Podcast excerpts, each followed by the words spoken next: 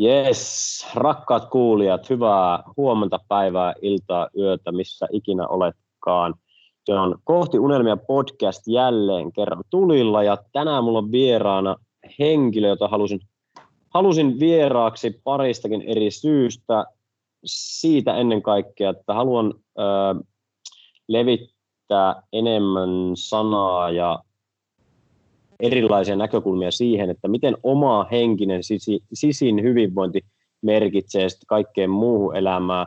Ja toiseksi häntä on ehdotettu minulle monen monta kertaa haastattelu vieraaksi, joten vihdoin Maria Nurdin on saatu linjoille. Ihana, kiitos kutsusta. Ja mahtavaa, että pääsit ja annat arvokasta aikaa tähän podcastin pariin.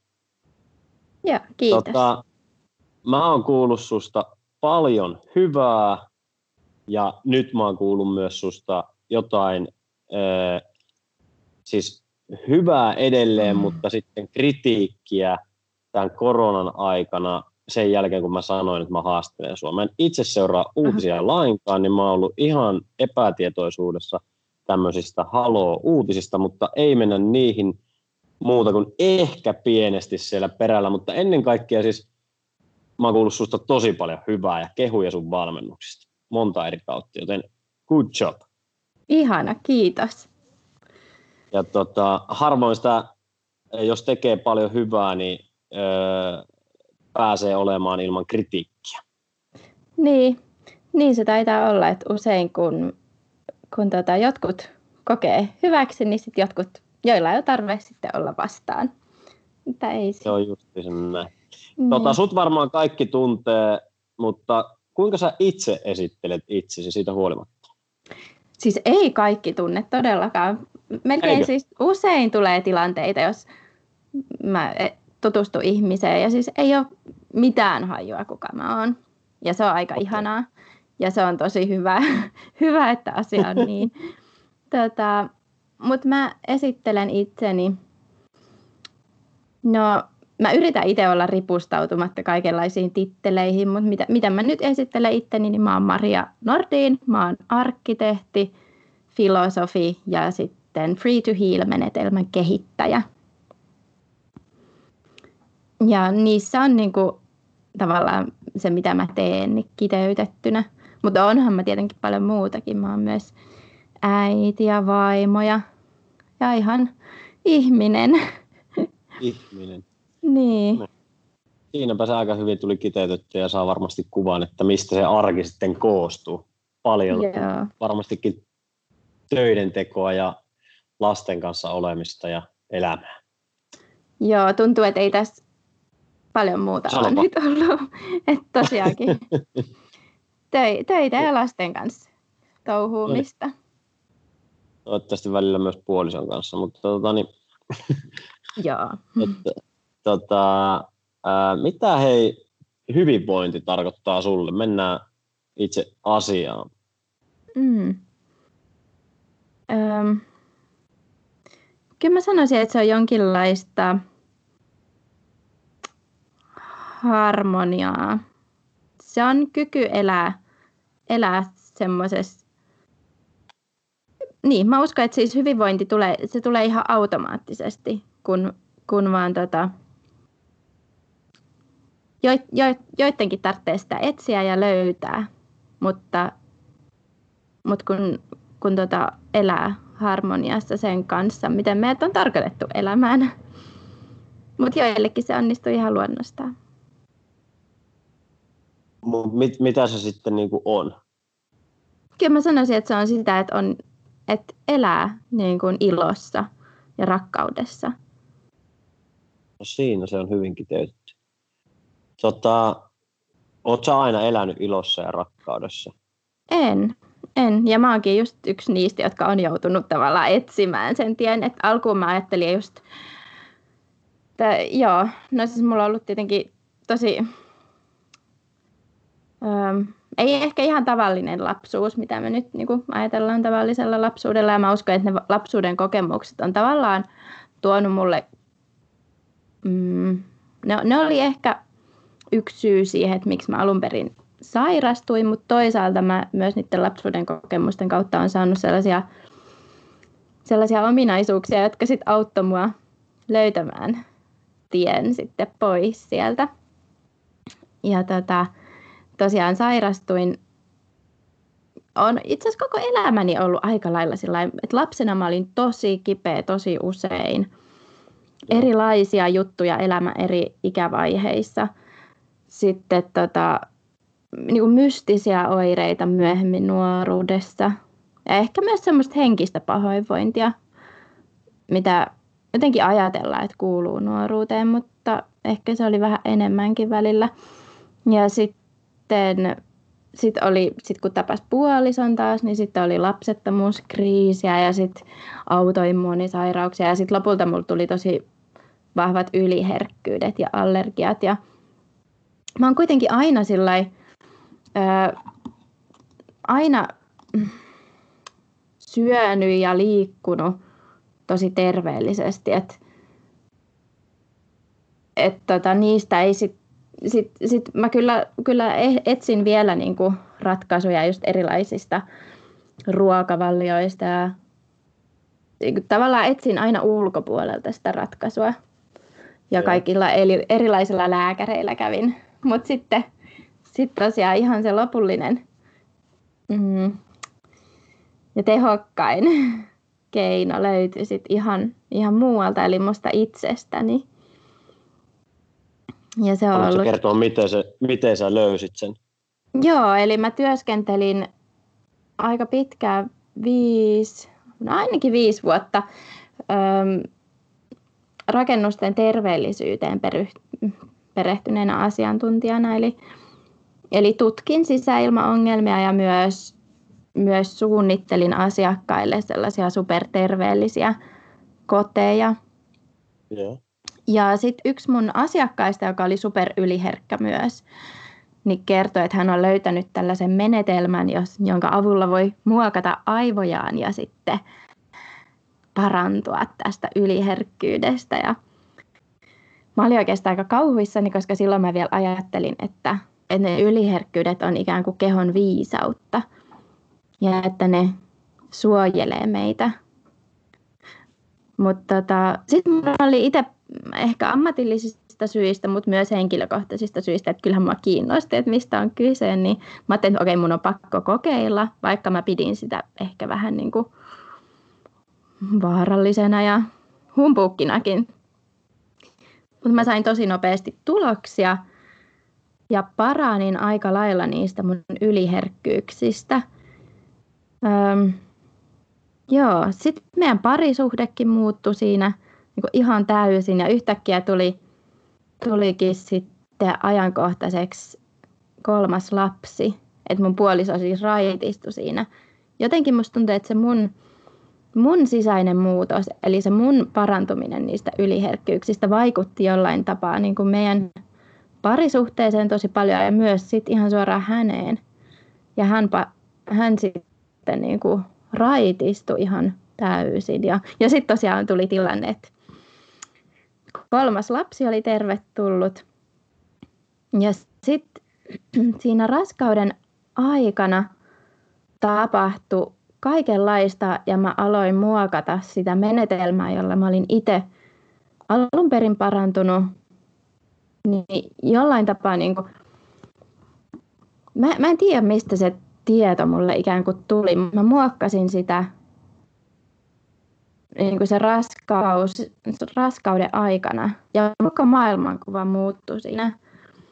Et meillä on siis kolme lasta ja kaksi ensimmäistä lasta on syntynyt tosi lääketieteellisesti ja mä oon aina ajatellut, että mä en, mä en pysty synnyttämään, mä en ole kovin hyvä synnyttämään, koska mulla on mm. esimerkiksi kaksi kohtua, mutta sitten siinä kolmannen raskauden aikana mä löysin tosiaan, tai mä sain yhteyden semmoiseen suurempaan viisauteen ja mulle tuli tosi selväksi että mä pystyn synnyttämään ja synnytän kotona. Ja sitten mä tosiaan käytin sitä menetelmää, minkä mä olin kehittänyt siihen raskauteen ja synnytykseen. Ja sen jälkeen sitten mä tajusin, että mulla on, mä oon kehittänyt tämmöisen, tai joo, tai se jotenkin, se vaan tuli se, se menetelmä, mistä mä oon siis tehnyt nyt verkkokurssin. Se on ollut vuoden, vuoden nyt se verkkokurssi. Ja se on kyllä ihan uskomaton. Ja siis mä en ota, mä en niin voi ottaa, se on tullut mun kautta se menetelmä tähän maailmaan. Ja, ja ihmiset on, siis tuhannet ihmiset on parantunut erilaisista vaivoistaan. Joo. Mutta mut mä en niinku siinä paranna, eikä se, eikä se menetelmäkään itse asiassa. Se menetelmä on vaan niinku avain, jolla ihminen voi itse vapauttaa sen parantava voima itsessään. Joo, mutta se on, Tuli, se on ollut se aika ihmeellistä. Tietoisen, tietoisen meditoinnin kautta vai mit, miten sä koet, että se vaan tuli mm. jostain? Joo, no siis se, joo, sen synnytyksen jälkeen, vauva oli ehkä ja. parikuinen, niin mm, yksi meidän tuttu laittoi mulle viestin, että hänellä on tosi paha siitepölyallergia ja ei enää niin kuin vaan kestä. Että voisinko mä auttaa. Ja mä sanoin, että kyllä mä voin auttaa. Ja siinä vaiheessa mulla ei siis ollut vielä mitään hajua, että minkälaisessa muodossa se mun tieto tulee. Mutta mä menin illalla sänkyyn ja vaan niin kuin virittäydyin kiitollisuuteen. Ja koin semmoista niin ääretöntä kiitollisuutta. Mä laitoin niin kuin mun koko tietoisen mielen pois mun edestä. Se oli sama juttu, minkä mä tein siinä synnytyksessä. Eli mä niin kuin itse siirryin kokonaan sivuun ja, ja vaan virittäydyin kiitollisuuteen. Ja ehkä mä niin kuin näin mielessäni vaan sen lopputuloksen, eli sen ilon siitä, kun ihmiset laittaa mulle viestin, että hei, mä voin niin paljon paremmin. Ja tavallaan tunsin vaan sitä kiitollisuutta. Ja sitten aamulla, kun mä heräsin, niin mä pistin sanelimen päälle ja aloin puhua. Ja, ja se oli niinku se kurssin eka, eka osuus. Ja sitten seuraavana aamuna mä tein saman jutun ja sieltä tuli toka. Ja sillä mä jatkoin kymmenen päivää. Okei. Okay. Mielenkiintoista ja inspiroivaa. Joo. Joo, sinänsä siinä ei ole mitään uutta. Mone, moni varmasti kuulijakin tietää sen taianomaisen fiiliksen aamulla, kun yön aikana on niin kuin vastaukset tullut esiin jostain itsestään syvältä. Joo, tota... mä just katsoin sellaisen... Ah, niin. Kerro vaan. Joo, katsoin Asta Raami, joka on tämmöinen intuitiotutkija, niin hänen Joo. haastattelun. Ja se ehkä niin kuin avasi mulle sitä aika hyvin, että mitä, mitä siinä on tapahtunut yön aikana. Just, Just. Se, on, se on hyvä se sen kirja, se Joo, älykäs intuitio. Älykäs intuitio, ja, ja nyt on, Joo, ja nyt on uusi intuitio kolmanteen. Okei. Okay. Tätä en ole vielä lukenut. Joo. Joo. Mutta paljon samaa siinä varmasti on. Mm. Tota, miten, en tiedä meneekö tämä nyt vähän taaksepäin vai ei, mutta niin jos mietitään ihmistä, joka varsinkin nyt ehkä tässä maailmantilanteessa, kun tehdään tätä haastattelua, niin ö, ihmisillä saattaa olla aika paljon pelkoa, stressiä, ja mä oon huomannut, onneksi mä oon ympyröinyt samaan aikaan myös siis omat lähimmäiset on melko positiivisvaikutteisia ihmisiä ja keskittyvät niin kuin mahdollisuuksiin, mutta valitettavasti myös törmää ja kuulee, että on paljon negatiivisia kierteitä ja ihmiset keskittyy vaan siihen, että kuinka kaikki on paskaa ja raskasta. Niin tota, mm-hmm. miten, miten sä lähtisit neuvomaan, että mitä siinä tilanteessa niin kannattaisi ihan ensimmäisenä lähteä tekemään, että mistä päästä liikkeelle, kun ei tunnu hyvältä, stressaa, pelottaa ja ajatukset on semmoisen mm-hmm. negatiivisen pallon ympärillä? No ehkä se suurin oivallus varmasti tulee siitä, siis No tämä mun isä on tässä hyvä esimerkki. Se on just ollut se, joka on koko elämänsä silloin jauhannut ne negatiiviset ajatukset. Aina se on nähnyt niin kuin, ja murehtinut ja huolestunut. Ja sitten se luki tota Eckhart Tollen kirjan. Ja, Minkä kirjan ja, tota, sit me, se oli läsnäolovoima. Ai ja sitten Joo. se on minun. Ja se sit, on minun. Niin. Ja sitten me juteltiin ja mäkin vielä selitin hänelle, että tiedätkö, että sä olet ne ajatukset ja että sä, tai niin kuin, että ne on, ne on sun ego, että ne et ole, ne on sun tuotosta ja sä pystyt ne pysäyttää, mutta ne ei ole sinä, sä oot jotain muuta. Ja siis mun isä vaan kikatti ja nauri ja se oli sellainen, että miksi hän on luullut olevansa ne ajatukset. Ja miksi se ei ole ikinä, se on niinku 60, mitä, 65 vuotta se on luullut, että niille ajatuksille ei voi tehdä mitään. Ja sitten se on, että miksei tätä ole kerrottu koulussa. niin. Siinä palasta Niin, että miksei, miksei meille kerrota, että hei, että me voidaan itse päättää, millaisia ajatuksia me valitaan. Et se on ehkä se ihan ensimmäinen. Ja siinä just läsnäolon voima on vaikkapa hyvä. hyvä. Tai sitten mun menetelmä, että et siinä mun menetelmässä opitaan niinku ihan käytännön tasolla. Just tunnistaa ne ajatukset ja sitten ja sit valitsemaan parempia ajatuksia. Mm. Ja, ja just, että ne ajatu, se, että meille pulpahtaa koko ajan ajatuksia päähän, niin se on osoitus siitä, että on kuormitusta, koska ne meidän niin kuin kehon, kehon ja mielen puolustusmekanismit haluaa saada meidät ajattelemaan ja tutkimaan ympäristöä ja varautumaan vaaroihin.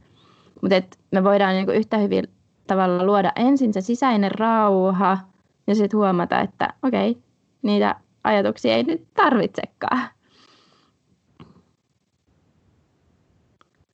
Joo, tota, onko sulla vielä jotain konkreettisempaa kuin se, että ostaa kurssin tai lukee läsnäolon voiman, niin sillä että voisi niin. Niinku tässä hetkessä lähteä niinku tekemään muutosta heti tämän Joo. haastattelun jälkeen, tai vaikka lopettaa haastattelun kuuntelemisen ja alkaa Joo. niinku toimimaan. Siis ihan se, että tulee tietoiseksi, että aina kun huomaa ajattelevansa, okei, saattaa olla sillä, että menee tunti, ja sitten tajuu, että ei herra jestas, mun pää on jauhanut tunnin. Mutta siinä vaiheessa, kun sä tuut tietoiseksi siitä, niin sanot vaan kiitos ja sitten sanot, että tämä oli vaikkapa tulevaisuuden murehtimista niin kuin jollain tapaa, mutta ei niin kuin yhtään soimaa itseä siitä.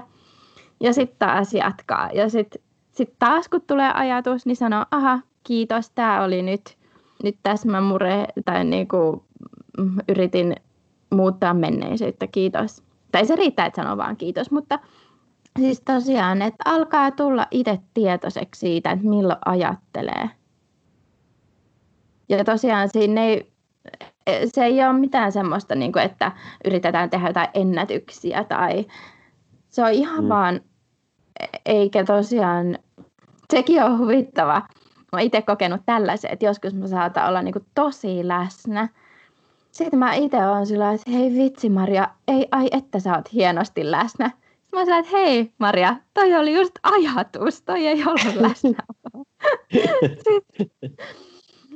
Joo, mutta se on tosi hassua. Siis mä oon, mä oon myöskin huomannut, että niin ihan pienet onnettomuudet, tiedätkö, että kahvikuppi kaatuu tai ne on myös tosi hyviä niin semmoisia huomauttajia, että jos ei huomaa, että on läsnä, ja just, just yksi aamu mulle tapahtui se, että mä oon että wow, vitsi miten hienosti mä oon läsnä. Ja sitten saman tien toi kahvikuppi kaatuu. Tai niin, että aah, mä just jauhoin päässäni, että mä oon läsnä, että eihän se ole läsnä.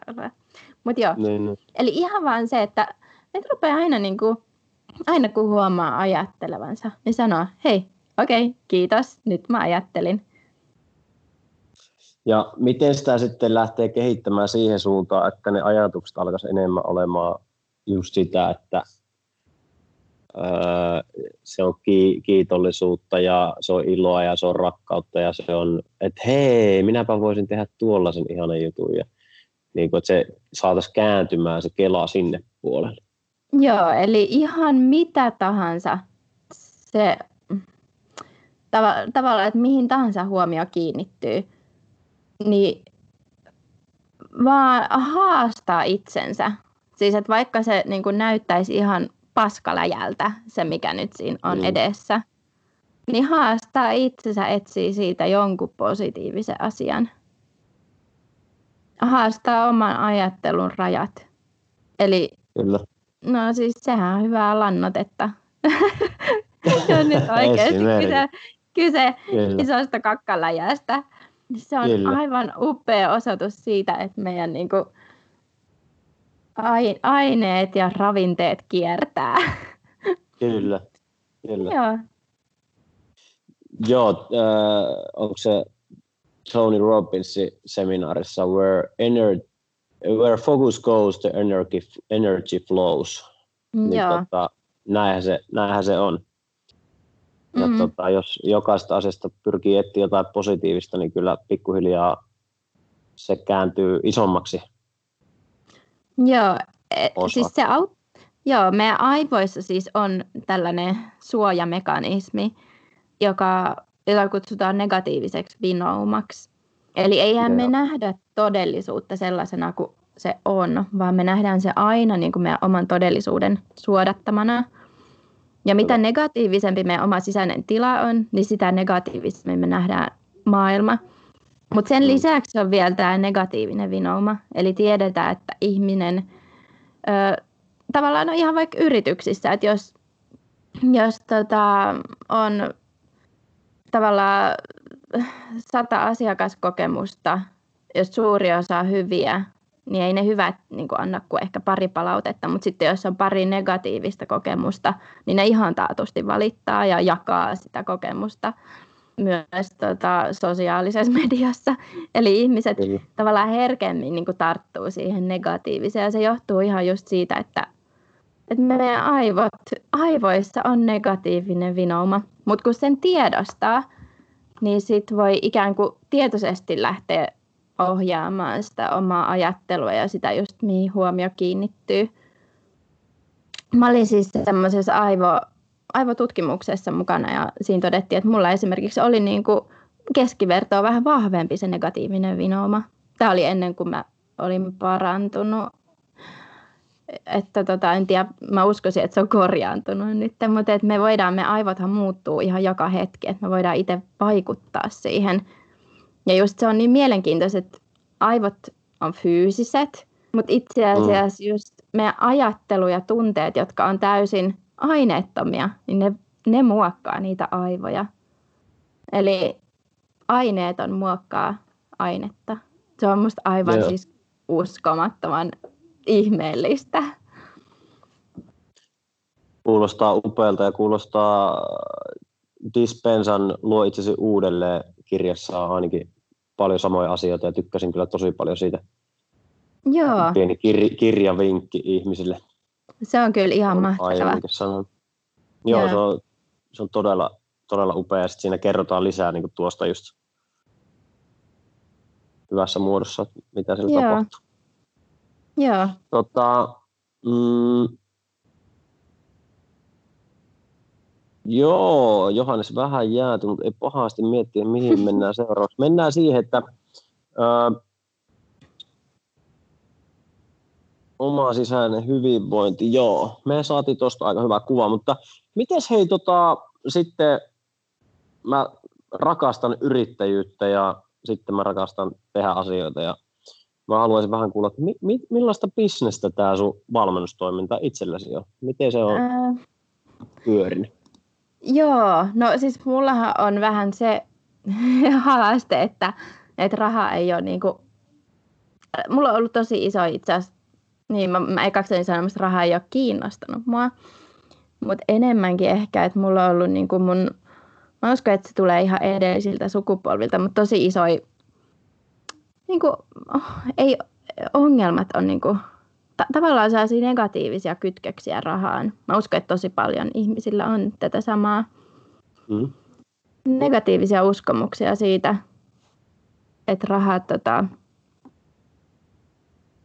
raha on, on ehkä huono asia tai haitallinen ja, ja että siitä seuraa ongelmia.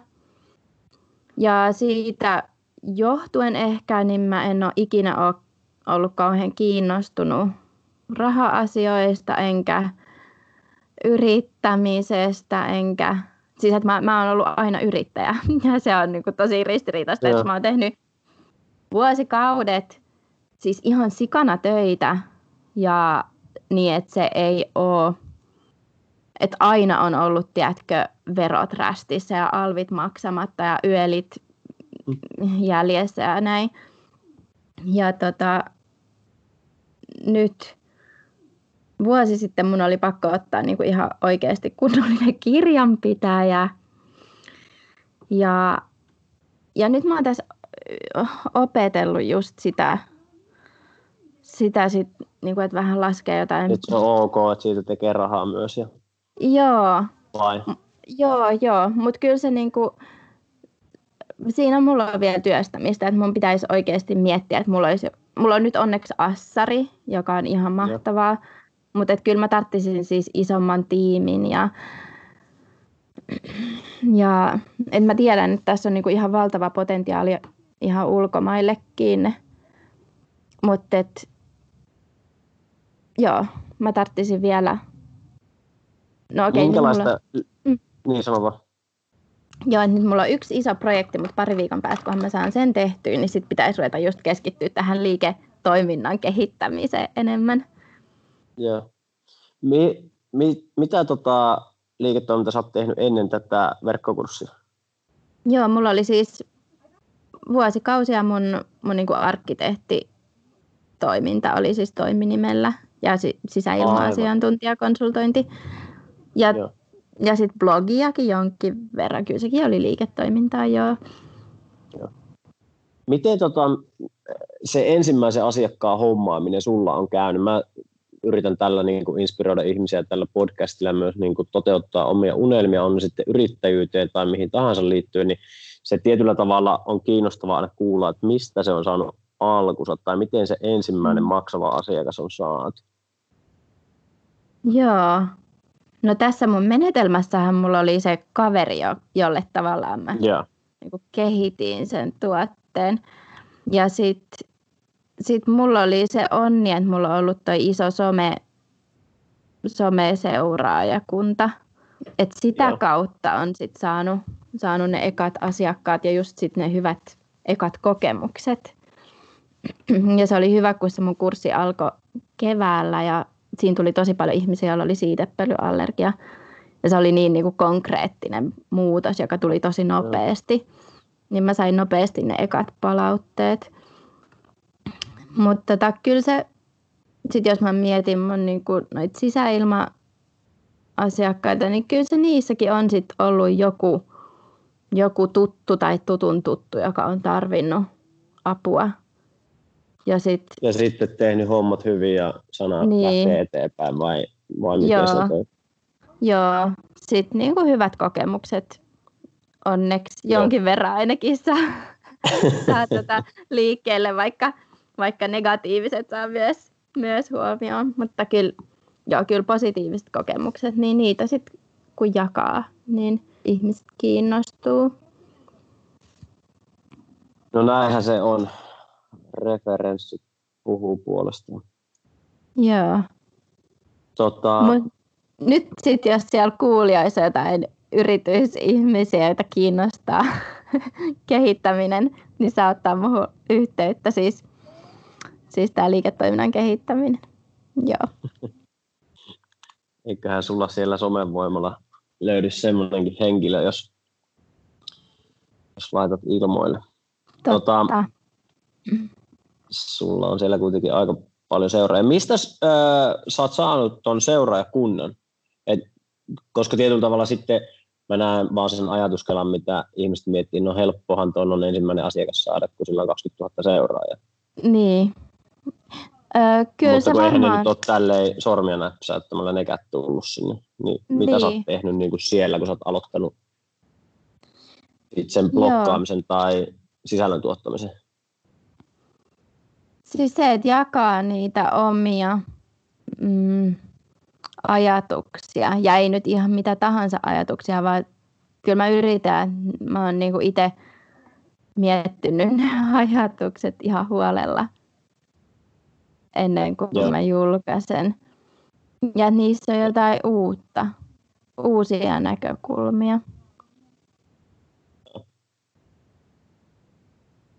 Se varmasti ja, on toiminut. Ja, joo, ja tietenkin bikinikuvat. Ei, siis, Mä huvitti joskus pari-kolme vuotta sitten. Mä laitoin muutaman bikinikuvan ja tuli ihan sikana seuraaja. Mietin, että pitäisikö nyt laittaa sit uudestaan, mutta... No, mä, mä, mä, mäkin alan nyt miettimään, että pitäisikö munkin pistää bikinikuvia, että saataisiin vähän lisää seuraa. Tota, en voi olla, lähtisi loput pois. Mutta tota niin, bikinit kyllä sekoitti mun, mun ajatukset. Tota, sa, mulla on pakko mennä tähän, koska mä myös sain nyt, mä laitoin Instagramiin äsken nyt haastattelut kysymyksiä, tota, niin, ää, kysymyksiä sinulle, niin tota, täällä kysytään sitä, että miten sä oot kokenut tämän niin kuin, ää, ristitulen sun ajatukset vs.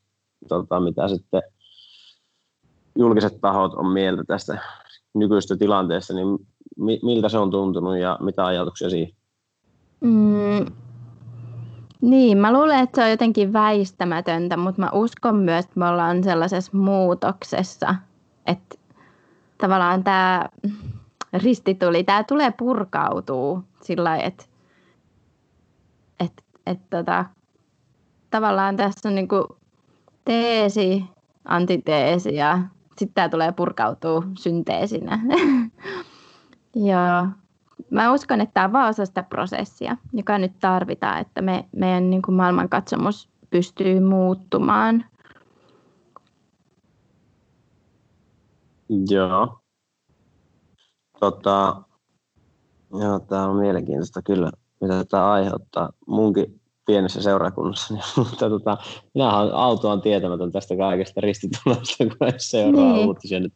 Tämä on jopa hämmentämään. Ehkä mun olisi pitänyt tutustua enemmän tähän, että mitä, mitä susta puhutaan tuolla siis, netissä, mutta toisaalta yle... on myös hieno, hienoa olla tietämätön, niin sitten minä voin olla äh, antamat, olla, että ne ei vaikuta minun kysymysten yeah. asetteluun tai muuta liiaksi, ja sitten minä haastattelen ja ihmiset tehkööt päätöksensä sitten itse niin. ilman, että siis, olen ohjannut tätä. Mä en, mä en tiedä, niin kuin, että, mi, että mikä tarve medialla tai valtamedialla on ollut. Niillä on niin kuin tarve esittää mut hirveän niin kuin ristiriitaisena ja va, vastakkaisena, kun totuudessa ne, mitä ne esittää, on aina väärin tulkintoja niistä mun ajatuksista.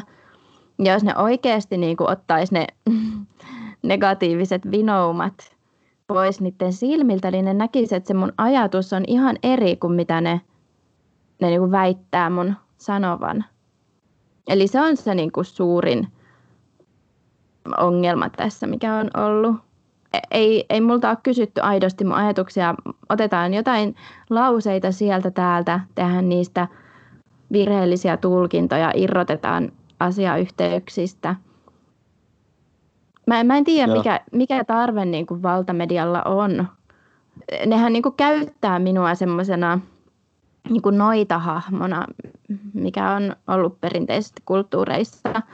Eli tämmöinen nainen, joka on jollain tapaa yhteydessä johonkin huuhaaseen. Mutta ei, ei siitä ole niin kuin ollenkaan kyse.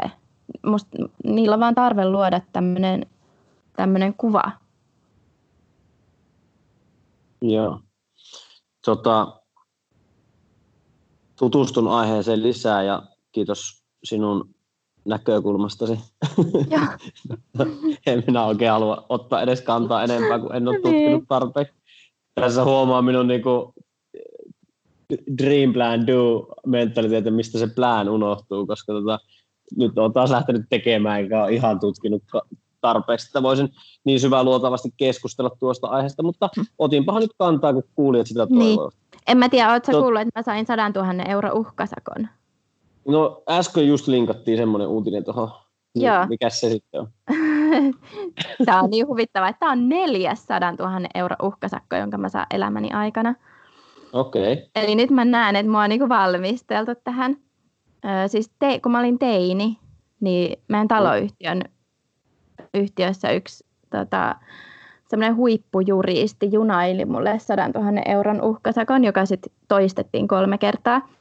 Ja silloin mä tajusin, että ei Suomessa ole oikeusjärjestelmää, tai siis, että on oikeusjärjestelmä, mutta että jos sulla on tietty agenda, niin, niin silloin sä pystyt käyttämään sitä oikeusjärjestelmää sun hyväksi. ja niin kuin rikkoa lakeja suorastaan.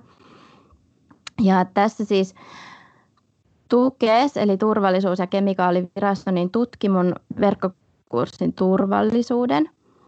Ja. Se oli syksyllä 2019 ja he totesi sen turvalliseksi. Siis he totesi Joo. sen ihan kiistatta turvalliseksi, mutta samalla he antoi mulle kiellon tarjota vaarallista palvelua. Kuulostaa ristiriitaiselta.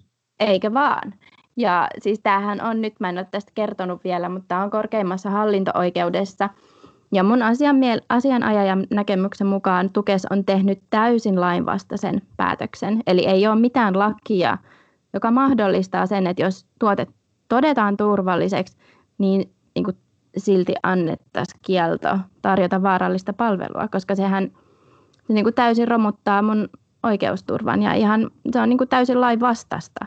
Mutta näin he teki. Ja, ja sitten kaikki mediat ja kaikki uutisoitan täysin väärin. Annettiin kuva, että mun palvelu on vaarallinen ja että mua on kielletty tarjoamasta sitä. Ja sit sä olet rikkonut lakia, kun sä tarjoat sitä edelleen. Joo.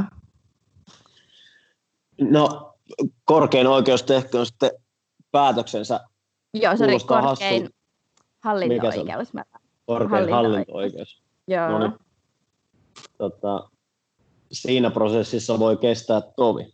Joo, ja siis mä, niin, ja sitten tavallaan nyt mulla on jo vähän niin kuin, mä tiedän, että systeemi, tai se mitä tämä mulle paljasti on se, että meidän systeemi ei ole, ei ole kovin hieno, mutta, mutta mitä se mulle sitten tarkoittaa, jos mä niinku voitan tai häviin, niin eihän se ole kuin yksi paperi, mutta, mutta siis kyllä mä koin, että mun oli niinku silti tehtävä se valitus sinne. Ja, mutta mielenkiintoista, mitä tapahtuu. No on kyllä ja odotan mielenkiinnolla sitä päätöstä, varsinkin jos he ovat oikeasti todenneet, että tämä on turvallinen, mutta samaan aikaan se on vaarallinen ja antaa Joo. sakon, niin siis, kuulostaa erittäin hassulle. Se, se päätöshän to, on niin. julkinen, niin. eli sen voi ihan jokainen käydä tarkistamassa. He toteavat siinä mun palvelun turvalliseksi ja silti antaa kiellon tarjota vaarallista okay. palvelua. Joo.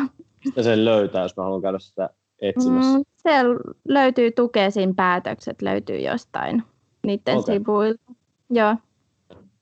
Tota, mutta joo, täytyy sen verran ottaa kantaa, että itsekin ö, valitettavasti yhtä oikeusprosessia käyneenä, tai itse asiassa kahtakin ehkä nyt, niin tota, on se niin kuin mielenkiintoista. Ja, tota, no toisessa me ollaan ihan selkeästi, niin kuin, että me, me, meillä oli ravintolatoimintaa liiketilassa, missä ei saisi olla ravintolatoimintaa. Mutta silti se, se prosessi on vaan niin, niin kuin todella outo ja miten se voi kestää niin kauan. Me mm. oltiin siinä kolme vuotta Ruplan kanssa tuossa Hesarilla ja tota, niin, sitten me saatiin se häätö vasta.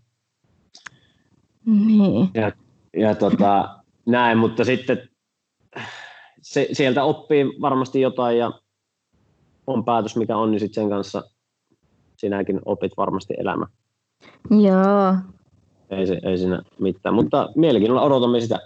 Öö, nyt me aletaan olla meidän loppukysymysten mm, loppukysymysten parin aika, miten sanotaan? Mennään sinne loppukysymykseen. No niin. Mulla on täällä tämmöiset nopeat kysymykset loppuun, jossa ei, ei tarvitse pitkälti selitellä. Ja. Tota, minkälaiset on sun aamurutiinit? Mm, mä herään, mä pidän hetken silmiä kiinni ja mietin, mitä kaikkea ihanaa tänään voi tapahtua ja lähetän rakkautta kaikille ihmisille, jotka tapaan tämän päivän aikana ja lähetän rakkautta kaikkiin paikkoihin, jossa mä oon sinä päivänä. Jos yhden asian saisit opettaa ihmisille, jonka he varmasti, varmasti sisäistäisivät, niin mikä se olisi? Se olisi se, että ei tarvitse odottaa, että jotain hyvää tapahtuu elämässä, vaan että kiitollisuutta voi tuntea ihan joka hetki. Mitä tekisit, jos mikä tahansa olisi mahdollista? Öö, nyt mä tekisin taikaiskusta Simsalabim, että meidän koti olisi, täällä olisi yksi makuuhuone lisää ja meidän mökki olisi myös, olisi, siellä olisi pari huonetta lisää. Okay. Jos saisit lukea vain yhden kirjan, niin mikä se olisi? Se olisi nyt kirja nimeltä Viesti oikeiden ihmisten maailmasta. Jos saisit valita yhden ihmisen, ketä tavata, niin kuka se olisi? Oh, no se olisi Reino. Ihanaa. Mm. Tota, mistä sä oot oppinut tässä maailmassa kaikkein eniten? Öm, no lapsista, lapsilta ja Reinolta. Ja mistä sä oot kaikkein kiitollisin? Lapsista ja Reinosta. Ja siitä, että mulla, mä, mulla on mahdollisuus luoda mun oma tulevaisuuteni ja mun oma elämä sellaiseksi kuin mä haluan. Mistä sä unelmoit tällä hetkellä? Mm, mä unelmoin puutarhasta ja valtavasta sadosta ja maakellarista ja kasvimaasta. Ja loppuun Maria Nurdinin vinkki, miten hypätä lainausmerkeissä, eli lähteä toteuttamaan sitä epämukavuusalueella olevaa unelmaa. Mm. Joo. Kiittää siitä tunteesta, jota tuntee, joka mahdollisesti estää. Ihan vain siitä, että tuntee sen tunteen pelko, mikä estää hyppäämästä sinne. Ja sitten vaan kiltisti, ihanasti repiä ne juuret pois sieltä ja vaan lähteä sinne kohti sitä unelmaa. Se oli hieno vinkki. Tota, nyt lähdetään repimään tästä päivästä lisää iloa ja rakkautta ja aurinkoa irti. Kyllä. Maria Nurdin löytyy Instagramista ja mistä muualta sinun elämää voi seurata? Joo, kyllä mulla on Facebookissakin ihan virallinen tili ja Twitterissä ja sit suosittelen lämpimästi. Mulla on esimerkiksi, jos haluaa ilmaisen luennon, niin semmoinen kuin freetoheal.org kautta naiseus. Se on yksi mun suosituimmista luennoista, joka liittyy naiseuteen ja seksuaalisuuteen. Se kannattaa käydä katsoa. Ah, ja sitten YouTubessa on mun ilmaisia kiitollisuusharjoituksia. Niitä kannattaa. Noniin. Esimerkiksi aamuun just siellä on ihana rutiini. Loistava. Kiitollisuusharjoituksen pariin siis sinne. Kiitos Mari, kun olit vieraana. Kiitos. Ja kiitos kuulija, kun olit mukana ja pistäkää jakoon, jos siltä tuntuu, tai olkaa laittamatta. Kiitos no niin. Moi. Moi.